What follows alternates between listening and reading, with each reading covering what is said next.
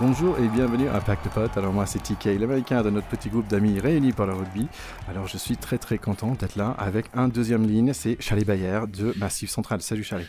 Salut mon TK, ravi de vous retrouver comme toutes les semaines maintenant, ça devient hebdomadaire. Ravi d'être à tes côtés comme je l'étais sur les terrains. Exact. Et pourquoi avoir un deuxième ligne quand on peut avoir deux? Donc il y a Théodore de Saint-Rémy, anciennement de Mato Racing. Ouais, salut les gars, ravi d'être avec vous. J'en peux plus en fait de pas vous voir. Donc moi aujourd'hui j'ai décidé d'innover. Donc je vous fais un petit bruit. Voilà, vous l'avez entendu, je pense. Hein, voilà, elle est magnifique. Oh. Et je vais m'accompagner d'une magnifique petite bière ambrée pendant notre podcast du soir. J'embrasse tous les copains, mais vous en particulier. Ah, ça me fait plaisir et ça me donne envie. Ça me donne envie aussi. Et moi, je suis à la tisane, tu vois, c'est le monde à l'envers. N'importe quoi. Allez, malheureusement, Alban ne pouvait pas être là avec nous ce soir, mais on espère le retrouver la semaine prochaine, qu'on va parler du ce final de Autumn Nations Cup. Donc, il y aura plein de bonnes choses entre d'ici là. Bon, on démarre quand même avec des mauvaises nouvelles. Cette semaine, c'était une semaine noire pour le rugby en France et le rugby international, je pense aussi, avec la disparition de Christophe Dominici. Oui, comme tu dis, une bien triste nouvelle qui a eu des portées sur le rugby international, comme tu dis, parce que jusqu'aux All Blacks qui ont rendu un hommage très beau, le qualifiant de Titan. Ça, je pense, aussi dépasse en France les frontières du rugby. Hein. C'était un mec qui avait marqué... En fait, je pense que pour tous les amoureux de ce sport qu'on est, qui nous a fait vibrer, pour l'amoureux aussi, moi personnellement, j'aime beaucoup les bons vivants. J'ai une petite tendresse pour les fêlés, pour les mecs un peu ébréchés, pour les gentils. C'est marquant, quoi, parce qu'au-delà de ce qu'il était pour le rugby, et on va en reparler, on en a parlé, on a parlé dans ce podcast de 99 déjà, on avait salué. Au-delà de tout ça, il y a aussi l'humain, je pense, et la jeunesse avec laquelle il part, mais l'humain qu'il était, c'était pour le fan du Stade Français que je suis, c'est le mec qui a été de la décennie de gloire du SF, quoi. Il était, il représentait très bien aussi ses paillettes et son feu, le côté showbiz, le côté chamboulement un peu que cette décennie du Stade Français a apporté dans le rugby, le côté un peu fou en fait.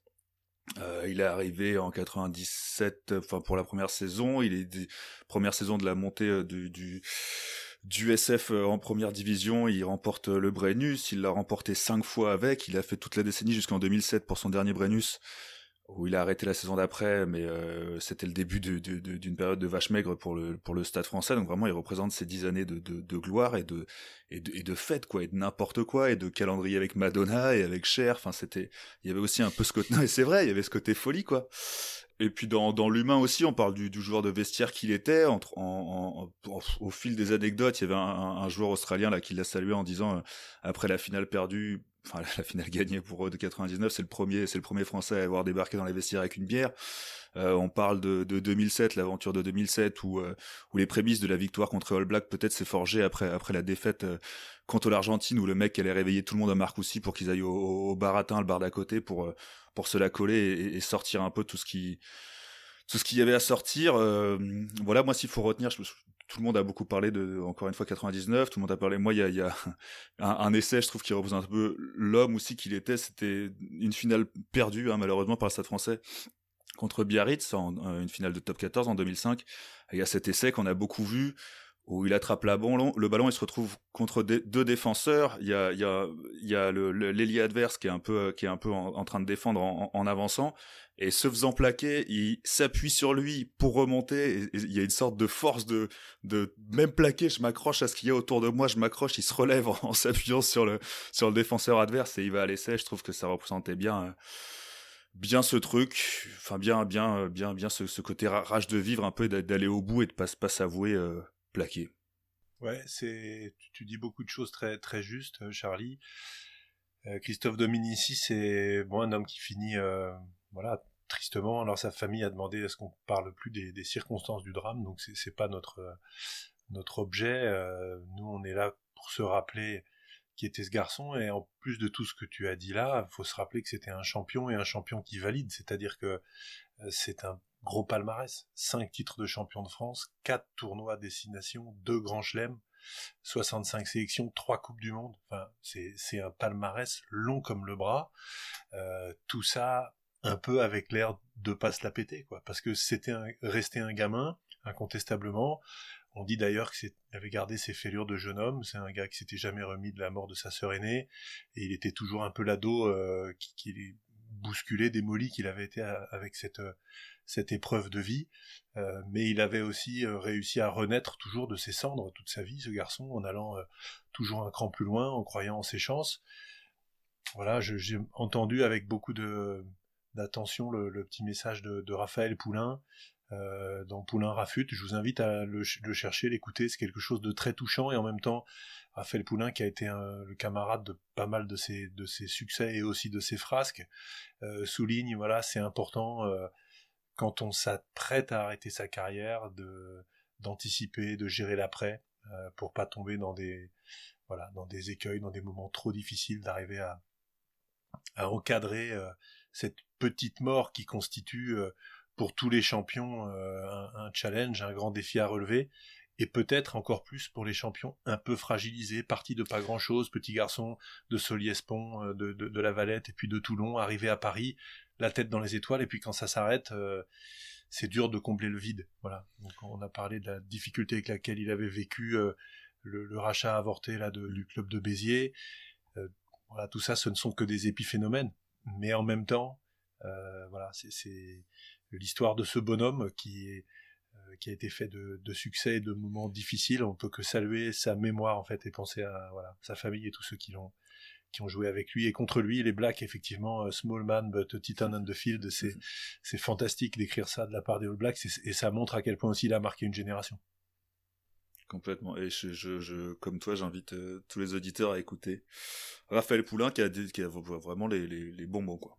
Franchement, les gars, je pense que c'est le temps que le 2020 s'arrête là, parce qu'on a aussi perdu Maradona dans la même semaine. Ouais, c'est sûr que c'est choquant, et quand on a la mort de Dominici qui fait quand même un gros buzz en France et sur la planète sport, derrière la mort de Maradona, c'est puissance 1000, parce que là, on n'est plus sur une légende d'un sport, on est sur une rockstar du sport, de la planète sport. Sur une religion même là-bas. Un élément de pop culture à lui tout seul. Ouais, donc c'est une toute autre dimension, parce que Maradona, d'abord, c'est le sport numéro 1 mondial, le foot, et en plus, parce que lui, il avait été quasiment un phénomène géopolitique en sympathisant avec Fidel Castro, enfin, c'était du grand n'importe quoi, mais il y a quelque chose qui les réunit, c'est-à-dire ce sont des gars sortis de milieux populaires qui deviennent des icônes de quelque chose dans leur sport, et dont l'image traverse complètement les continents. On le voit, Dominici, il est salué en Nouvelle-Zélande, c'était qu'un petit mec né dans le sud-est de la France, et de la même manière, Maradona, cette star mondiale, né dans un coin de l'Argentine, juste un gamin doué avec un ballon. C'est aussi la magie du sport qu'on voit à travers ces deux événements tragiques, à quel point ils nous touchent, et à quel point ces mecs-là sont capables de nous faire rêver, de nous emmener ailleurs, de nous descotcher de notre quotidien ou de nos difficultés, tout simplement parce qu'ils sont un peu ailleurs, voilà, et ils avaient ça en commun, je pense, tous. Mais je me rapproche de ce que tu dis dans le sens où c'était deux mégastars qui semblaient complètement, qui pouvaient être tes potes, quoi, en fait, c'est ça, c'est que tu les sentais complètement tout à fait proches de toi et complètement bonhomme, en fait, quoi. Il y a d'ailleurs des images, hein, de Maradona dans le vestiaire des Pumas. Et on sent que, bon, il aurait pu jouer talonneur ou à la mêlée, j'en sais rien, mais il est dans son élément, quoi. Sûr. Il est assis là avec les mecs, tu te dis, bon, il s'est pas trompé d'endroit, il est chez lui, quoi. Il était à son aise. Mais finalement, ce sont des événements qui se ressemblent beaucoup. Ouais, même tous les deux très tristes. Ouais. Et tous les deux très tristes.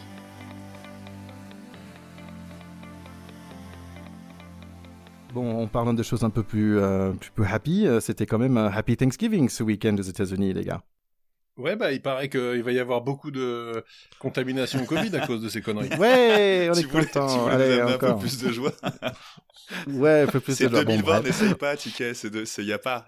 Mais si, pour amener un peu plus de joie, moi, je voulais en profiter pour souhaiter un joyeux anniversaire à Théo, parce que Ticket nous avait présenté un jour de Thanksgiving. Voilà, quand t'avais, Ticket, fêté Thanksgiving chez toi, à l'époque à Colombes, on s'était rencontrés comme ça. Voilà. Ouais, ça fait environ 10 ans, je pense. Ouais, au moins. Oui, et je sais toujours pas comment la dinde était rentrée dans le four. Mystère. Je me rappelle qu'elle avait l'air beaucoup plus grosse que le four. Bon, on va surtout inviter Alban pour la prochaine Thanksgiving au Pack de Pot. Donc oui, en parlant des fêtes, il y a aussi Winston des chroniques de Motor City. En fait, c'est un super podcast sur le basket, sur la NBA, the Detroit Pistons. Ils vont faire un petit truc qui sera dans le calendrier de l'avant. Donc il va faire 24 épisodes en 24 jours. Donc on vous invite d'écouter ça. Et surtout le 6 décembre, il y a raison d'écouter le 6 décembre. 24 épisodes en 24 jours, il est costaud quand même. Il est armé le garçon. Du beau débit. Ouais. Vraiment, Chronique de Motor City, je recommande. Moi, je me suis éclaté en écoutant ça. Il y a un côté voyage dans le monde américain en plus qui est génial. Il fait de l'histoire, il fait des résultats, il y a de l'émotion. C'est vraiment quelqu'un qui travaille beaucoup ses sujets. Donc, c'est aussi un voyage dans la culture américaine. C'est génial. Vraiment génial. Ouais, à suivre sur tous les endroits où vous trouvez vos podcasts. Allez les gars, si on parlait un peu de rugby. Mais bien volontiers. On est là pour ça, non? Allez, un peu de top 14, on y va. Pack de potes, terrain 10. Bon les garçons, on a quand même eu un peu de top 14 ce week-end. Donc qu'est-ce qu'on a retenu de ce week-end de top 14? Pour moi, la fin de la série de 3 victoires du Stade Français. Hein. Je pense qu'il n'y a que ça à retenir, bien sûr. Pour les plus observateurs. Pas passé loin. Non, bah voilà, une belle lancée qui s'est arrêtée, mais qui s'est pas arrêtée de façon moche en plus, parce qu'on repart avec un bonus défensif du loup, et voilà, on n'a pas à rougir de ça.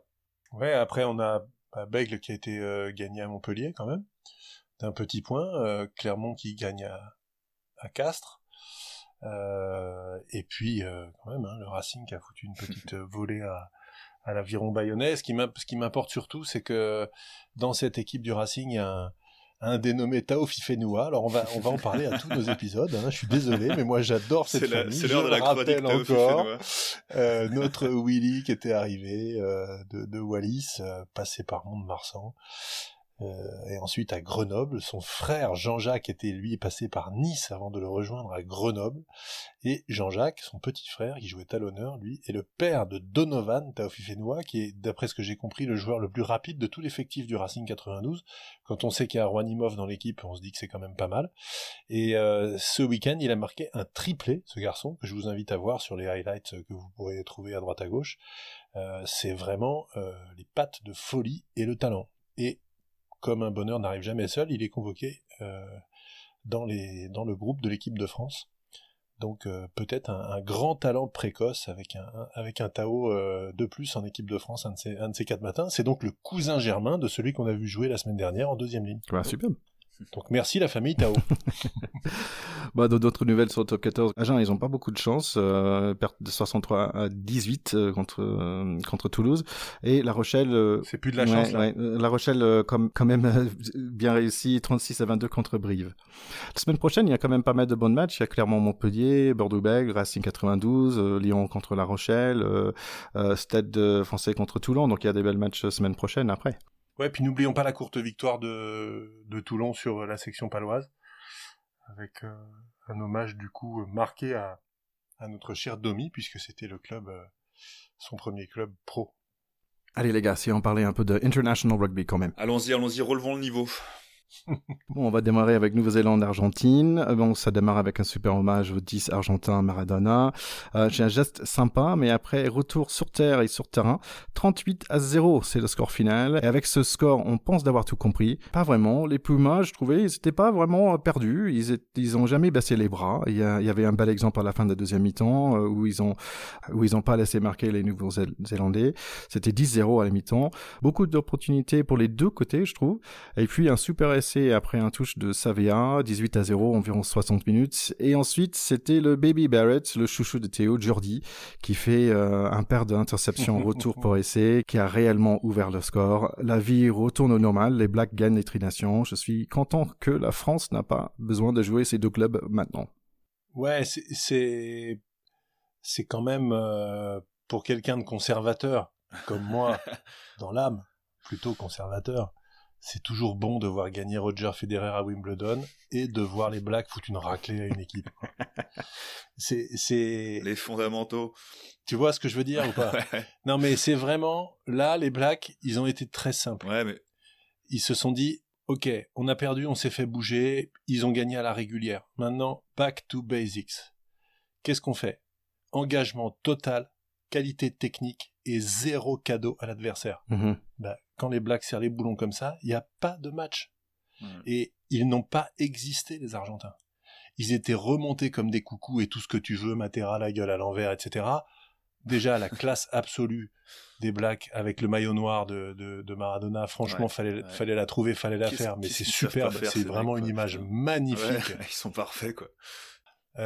Juste après avoir rendu un hommage de l'autre bout de la terre à Domi, etc. Donc les mecs ont la classe, et là, ils poussent la classe jusqu'à leur passer 38 points. Ils les ont dominés, mais dans tous les secteurs du jeu. En mêlée fermée, ils se sont fait bouger, les Argentins, comme ça leur est pas arrivé depuis 10 ans, parce qu'ils font les malins en mêlée depuis longtemps. Et là, t'as l'impression que les Blacks, ils décident que c'est fini, bah c'est fini, en fait. Fin de la récré, quoi. Et premier essai de talonneur Dan Coles, il leur dit, là, les gars, c'est ici que ça se passe, quoi.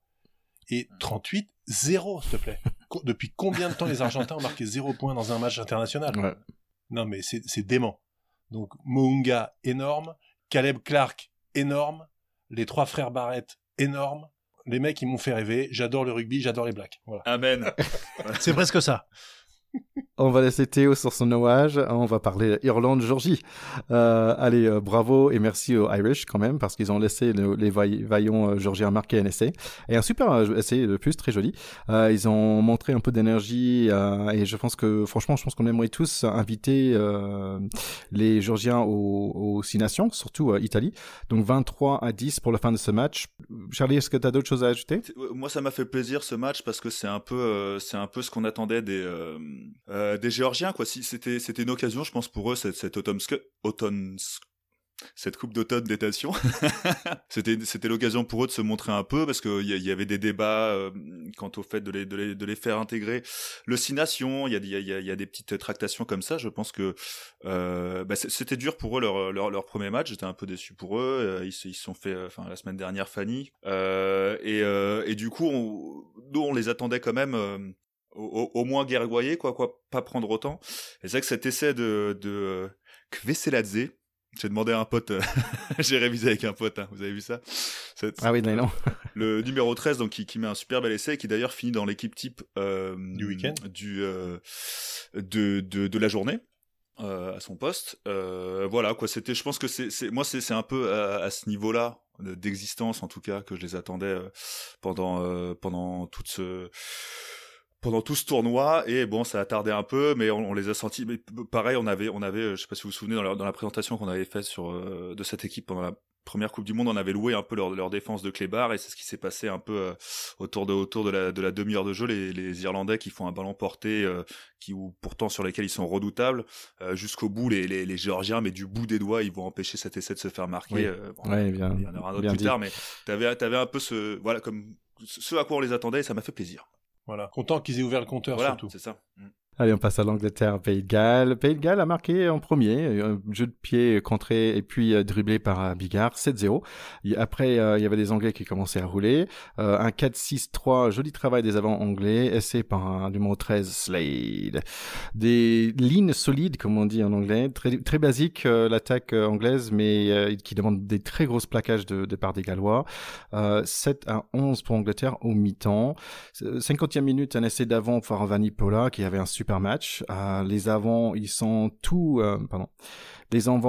sales, mais le 9, il a un maillot de 9, donc ça veut dire tout propre.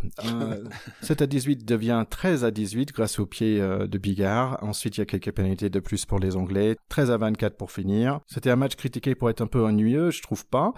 C'était pas la maîtrise totale de l'Angleterre contre l'Irlande qu'on a vu la semaine dernière. Il y avait Pays de Galles qui ont offert du jeu. Ils ont se sacrifié en défense, mais ils ont pas pu échapper aux grosses pattes et de la 15 de la Rose. Ouais, c'est surtout la semaine prochaine que ça va être compliqué peut-être pour les Français. Avec une équipe remaniée, j'avoue que je ne sais pas exactement quelle équipe les Anglais vont mettre.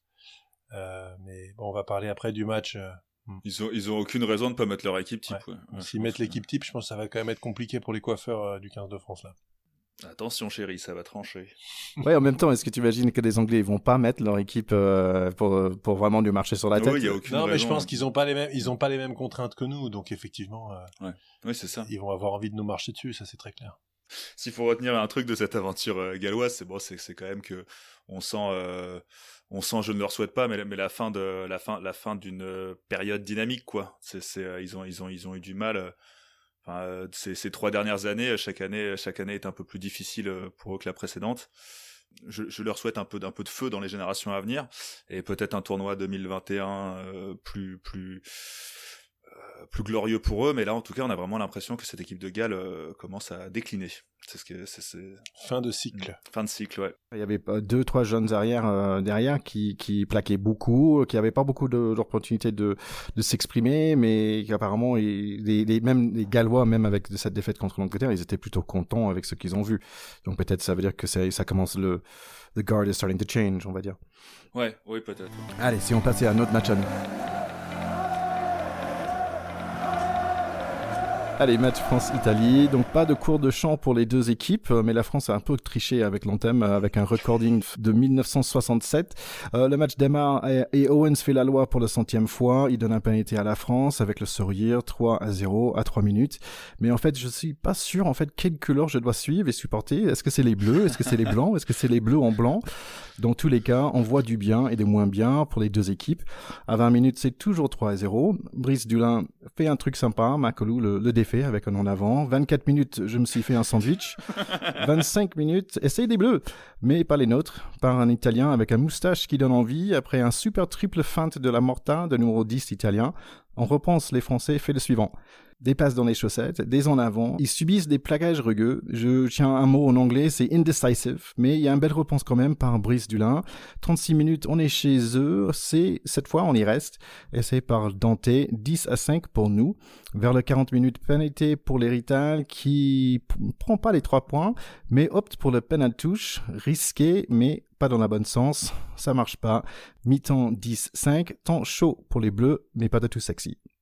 Joli, joli, bravo Ticket. Ouais, on ne sait que rajouter, si ce n'est que pour être un peu plus factuel, on a quand même vu des choses sympas dans cette première mi-temps, mais on voit que ce sont beaucoup de novices et qu'il y avait un petit peu de peur de l'enjeu. Hein. Je pense que la première ligne s'est fait bouger en mêlée, ils n'étaient pas dans le coup, je pense qu'ils avaient la pression.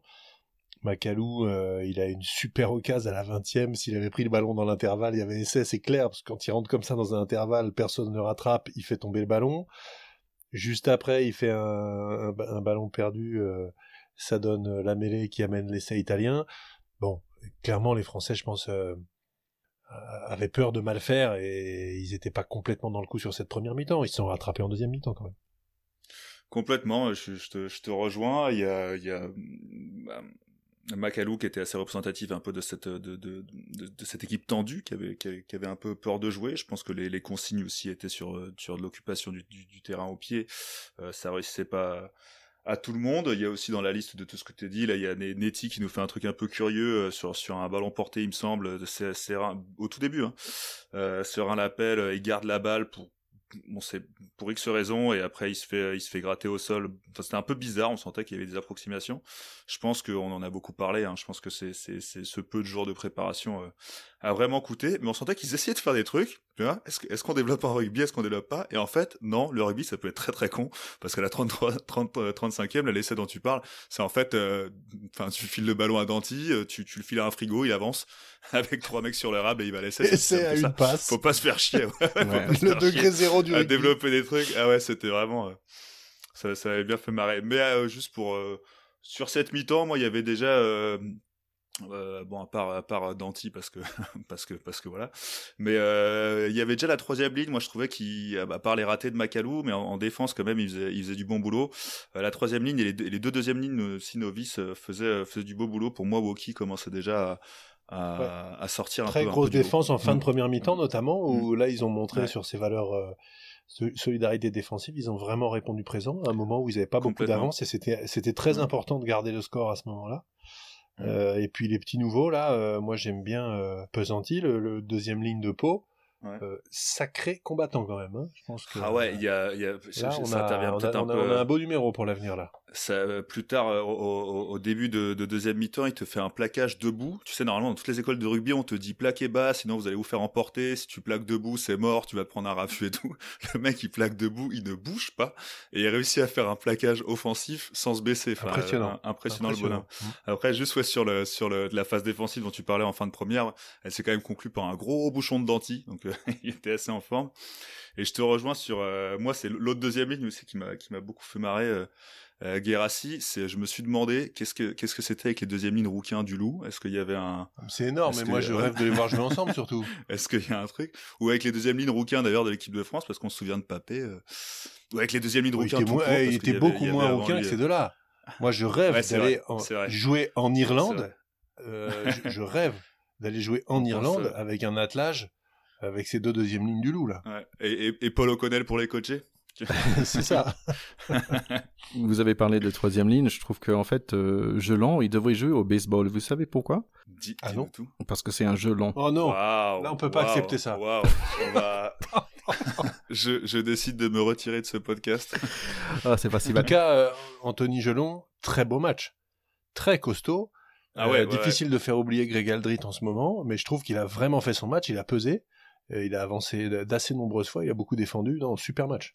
En fait, le truc qui m'a choqué le plus pendant le mi-temps, c'était les pubs de Eurovision Junior, parce que déjà, j'ai pas envie de regarder Eurovision, mais Junior, mais encore moins. Mais quelle horreur, quoi.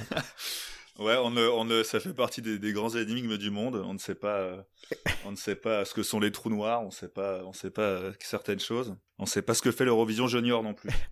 Allez, on passe au deuxième mi-temps. Macalou, il fait des grattages. Woki, il fait des jolies touches. Mais les Italiens, ils ne subissent pas de tout. Ils me semblent gagner en confiance. Là, j'ai noté que le 11 français, il était pas mal. Des coups de pied suivis par d'autres coups de pied. Remplacement important. Il est gros, il est beau, il est barbu. C'est Antonio. Carton jaune contre les Italiens pour un en avant volontaire que je trouve un peu dur quand même. Très sévère. Comme une flèche, un casque rouge transperce les maillots bleus d'Italie. Gabin Villiers marque un super essai. 17-5 pour la France. Un bouffé d'air frais. En parlant de ça, Brice Dulin devrait être nommé Brice de l'air, car il est sort dans cette zone. À 60 minutes, balle emportée par Serin qui pique l'essai d'un gros. Non, je rigole. 24-5. Essai rapide de Teddy Thomas, passe fait par aimanté fait par Brice Delaire, 29-5. Dernières 5 minutes, on a un nouveau feeling avec un nouveau charnière. Macalou a toujours un peu de jus dans ses jambes, il marque le dernier essai du match. 35-5 quand même, 5 essais. On prend quand même cette victoire. Avec une équipe B, la France réussit à marquer 35 points, c'est joli, on est content, et voilà au final. Oui, au final, par contre, juste une petite parenthèse suggestion. On a noté, hein, c'est très beau l'effort que tu as fait pour Brice Delaire.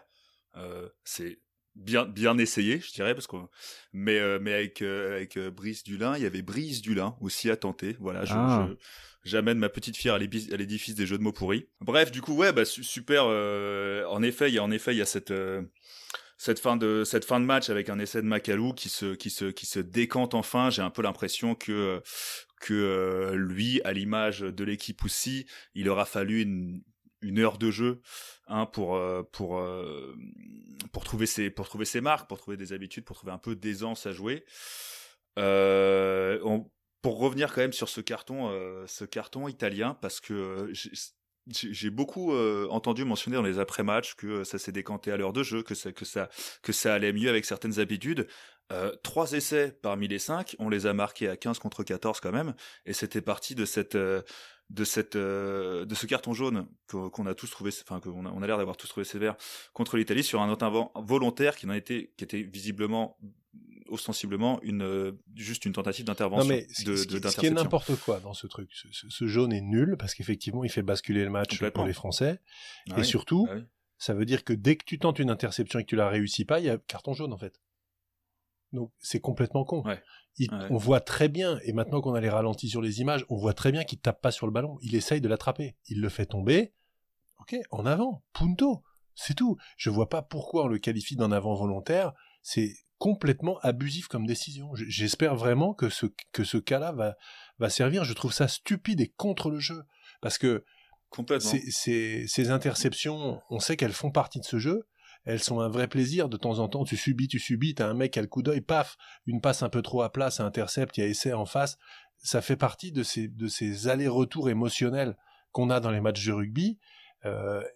C'est un peu le seul sport où on peut avoir ça. Donc, nous enlevez pas ça. Les interceptions, ça fait partie du jeu. Donc, je trouve ça une décision idiote. Vraiment, et je suis désolé pour les Italiens qui aient subi ça. Ouais, et vraiment, moi, je tiens à appuyer le fait que nos trois essais coup sur coup et le début d'aisance, il vient vraiment de là. En parlant de ça, j'avais une question parce que là, la semaine dernière, il y a avec les filles contre l'Angleterre, en fait, à la fin du match, notre numéro 2 était sifflé parce qu'elle n'a pas pu bouger après une plaquage, elle était un peu coincée en dessous les Anglaises. Là, deux fois, Nigel Owens, il avait dit aux personnes, non, je te vois, t'as un genou dans son poitrine. Deux fois, il y avait des moments de siffler cette pénalité et il a regardé exprès, il a pas appelé. Et je trouve ça assez marrant. Est-ce que c'est un parce que pour moi c'est la même faute qui n'était pas appelée avec Nigel Owens mais qui était appelée avec l'autre personne. Est-ce que c'est une question d'expérience ou interprétation professionnelle? Ça prouve bien que l'interprétation a encore une importance significative dans l'arbitrage au rugby, et je suis parfaitement d'accord avec toi. La faute qui est sifflée contre les Françaises la semaine dernière à Twickenham, exactement la même, n'est pas sifflée par Nigel Owens qui est un mec à 100 matchs, donc on peut pas taxer d'amateurisme de légèreté sur son arbitrage dans des matchs internationaux. Donc, est-ce que le gars est dans les pattes? Ou la nana, en l'occurrence? Oui, non. Est-ce qu'elle fait exprès? Oui, non. Est-ce qu'elle pourrait s'enlever un peu plus vite? Oui, non, etc. Tout ça fait une somme de petits et si qui donne une interprétation, et parfois ça tombe du mauvais côté, et c'est très injuste. C'est le cas des Françaises la semaine dernière à Toucan. Ouais. Les gars, qu'est-ce que vous avez vu dans ce deuxième mi-temps? Ouais, quand même sur cette deuxième mi-temps, il y avait moi un truc qui m'avait fait un peu marrer. Je sais pas si vous l'aviez noté, mais au tout début, ils ont quand même fait une combi où je pense que l'essai de Danty de première mi-temps a un peu marqué parce qu'ils ont fait une combi de touche où ils allaient directement au fond derrière les 15 pour un Danty lancé. Bon, ça c'est pas allé très loin, mais je pense qu'ils ils comptaient un peu sur leur frigo, quoi. Pour avancer. Et après, sur l'essai de Gabin Villière, notre rouquin dont on a parlé tout à l'heure, mine de rien, ça part quand même d'une touche volée, enfin d'une touche chippée à l'adversaire par lui. Et c'est derrière qu'il y a ce bel essai que certains diraient essai hommage à un numéro 11. Qu'on regrettait ce jour-là. Ouais, c'est très sympa de voir un essai tout en canne du numéro 11 de ce jour-là. C'est vrai que c'est un petit clin d'œil au destin, c'est très chouette. Gabin Villière, là, ce qui est marrant, c'est qu'on compare son essai par le numéro qu'il avait dans le dos et par le côté un peu foufou de son essai, on le compare à Dominici, parce que la journée aussi poussait à la comparaison. Mais Dominici, pour son premier match international contre l'Angleterre, il a aussi marqué un essai, donc on souhaite à Gabin Villière la même carrière que ce grand monsieur. Ouais. Mais au-delà du symbole, c'était aussi pour rappeler que le ballon vient des avants, voilà. J'ai bien aimé Gabin Villière qui, quand il marque son essai, fait un petit baiser au ballon avant de l'aplatir, que j'ai trouvé assez sentimental, assez sympa. Je rappelle, Gabin Villière, c'est un garçon qui vient de Normandie, qui a fait toute une partie de sa jeune carrière à Rouen, en restant en fédéral à l'âge de encore 20, 21, 22 ans. Il n'avait pas été pris dans les centres de formation à droite à gauche, manquait de gabarit, soi-disant, etc. Maintenant, il tire son épingle du jeu à Toulon. Et puis là, je sais pas si c'est pas quasiment son premier ballon, boum, il met les cannes, essai. Je trouve ça génial. J'espère qu'il a un bel avenir en bleu devant lui. Moi, j'ai beaucoup aimé dans ce match la prestation de Brice Dulin. Franchement, classe internationale sur ce match. Zéro erreur. Ouais, des coups de pied ciselés du pied gauche partout, très du propre. Jeu au pied pour lui-même à plusieurs reprises, sur les ballons hauts des Italiens, toujours dans le bon tempo, pas un ballon dégueulé, plusieurs relances. La première mêlée qui donne l'essai de Danty, c'est un petit coup de pied à suivre de Dulin. Ensuite, l'essai de Teddy Thomas, c'est lui qui rentre dans l'intervalle, petite passe à droite. Accessoirement, quand Teddy Thomas court tout droit, c'est quand même beaucoup mieux que quand il court de travers. Je n'en peux plus de ses courses en crabe, vraiment. Alors qu'il a des telles qualités de vitesse quand il court droit, c'est fantastique. L'essai qui marque, bon, certes, ils sont un de moins à ce moment-là, Charlie, tu l'as souligné, mais il a quand même une vélocité magnifique, donc ça c'est super chouette. Et puis en face, malheureusement des Italiens pas dans un bon jour, en particulier leur jeune ouvreur Garbisi, qui est un très bon joueur quand même, mais qui a raté beaucoup trop de choses, avec des jeux au pied complètement ratés à plusieurs reprises. Juste sur le premier essai, on voit sa classe, parce qu'il rentre dans l'intervalle, il fait jouer son numéro 13, le moustachu, qui va marquer. Pour le reste, c'est un match à oublier côté italien. Contre une équipe B, je suis déçu pour les Italiens. J'ai toujours tendance à me mettre à la place des équipes qui perdent, je sais pas pourquoi, mais je pense qu'ils espéraient tirer mieux leur épingle du jeu face à une équipe très remaniée, quoi. Ouais, je pense aussi. Moi, j'avais un truc là-dessus. Je me posais la question, est-ce que la France commence à prendre un peu plus de cet esprit un peu anglo-saxon, ou est capable de pas le relâcher, en fait. C'est ça, on voit ça depuis les deux derniers matchs. Ouais, un peu plus d'être. En fait, je pense que chez les Anglais, ils ont pas de difficulté d'être les méchants. Et je pense que ça commence à venir, ce petit niaque avec cette équipe de France. Et je pense que cette génération a pour elle quelque chose de très clair. Plusieurs titres en U18 et en U20 empilés par cette génération de joueurs au cours des 4 ou 5 dernières années. On les voyait en jeunes être champion du monde U18 et puis 2 fois champion du monde U20, et on se disait putain, ces mecs-là un jour ils vont débarquer chez les grands, ça va être génial. Bah c'est juste ça, quoi. C'est-à-dire que c'est des mecs qui sont élevés comme des poulets au grain, mais à du grain de champion. Et ils sont habitués à gagner, ils n'ont pas envie de perdre, ils y ont goûté jeunes et ils sont pas là pour se faire marcher dessus par personne. Ça se voit, c'est clair. Et ça fait, c'est agréable. Et ça fait du bien. Ouais, après, moi juste, je pense qu'aussi ils ont une arme, sans critiquer aucun prédécesseur, mais qu'on voyait pas aussi évidente avant, c'est qu'on a vraiment une impression d'adaptabilité. On a l'impression qu'ils ont qu'à chaque fois il y a un projet de jeu qui correspond à l'adversaire ou au match ou aux conditions. C'est l'apport de Galtier, hein, clairement. Je pense qu'aussi il a apporté un truc, parce que il n'y a pas forcément ce truc de tueur. Moi j'ai trouvé beaucoup de sympathie en fait dans cette équipe dès la première mi-temps, quand il y avait des erreurs, quand il y avait un peu des approximations, les mecs s'encourageaient les uns les autres. Dès que t'avais un mec qui grattait un demi-ballon, il y avait 15 mecs qui venaient lui frotter la tête. Et à chaque essai, enfin il y avait vraiment un truc d'encouragement, je pense, de plaisir en fait.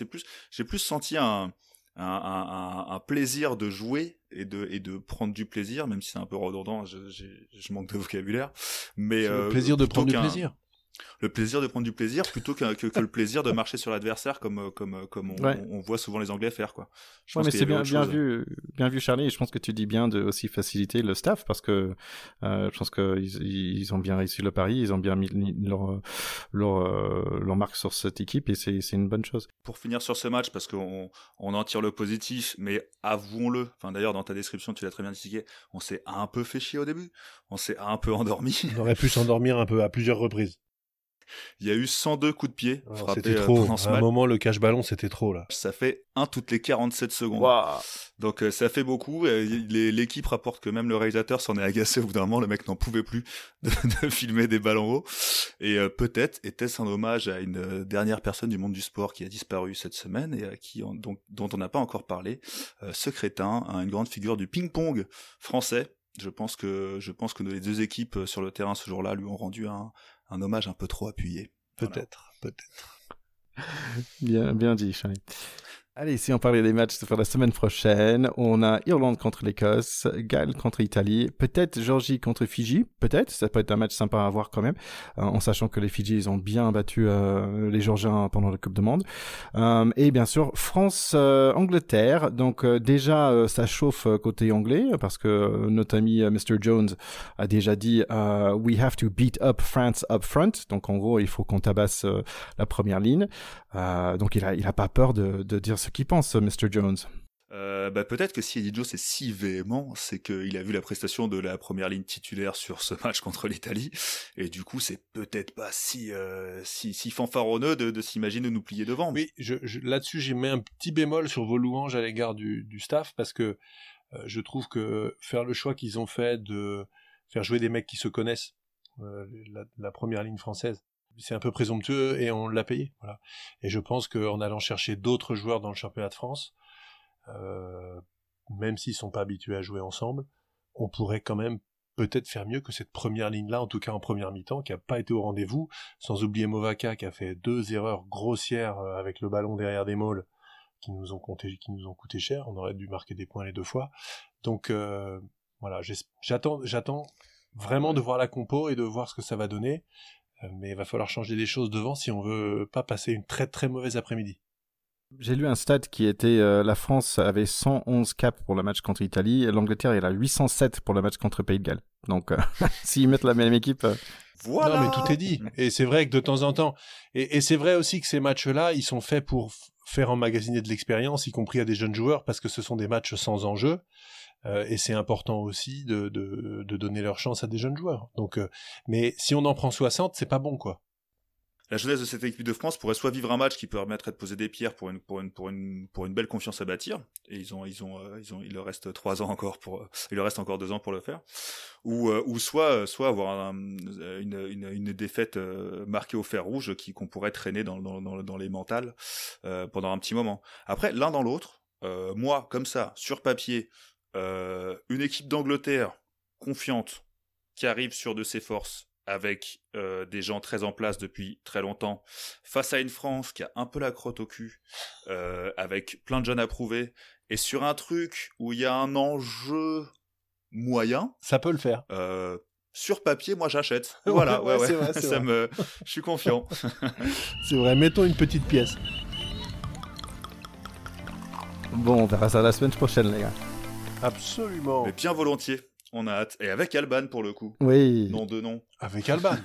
Sinon, là, il y a sanction. Et puis Gauthier nous écoutera plus. Hein. Alban, reviens, on va perdre Gauthier. Parlons des gens qui nous laissent des gentils messages. T'en as eu un joli sur Twitter cette semaine.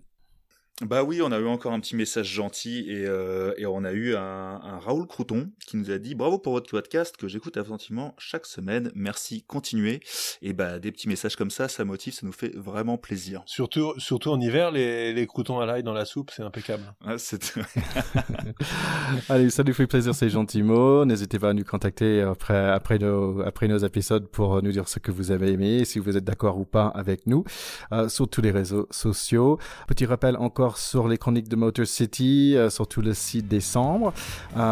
Et on vous souhaite un très bon match au bleu et une bonne semaine, les gars. Bonne semaine, les copains. Hâte de vous retrouver pour cette finale. Excellente semaine. C'était tellement cool d'être avec vous. Allez, les gars, bye bye. Salut, les gars. Ciao. Salut. Ciao, ciao. À la semaine prochaine.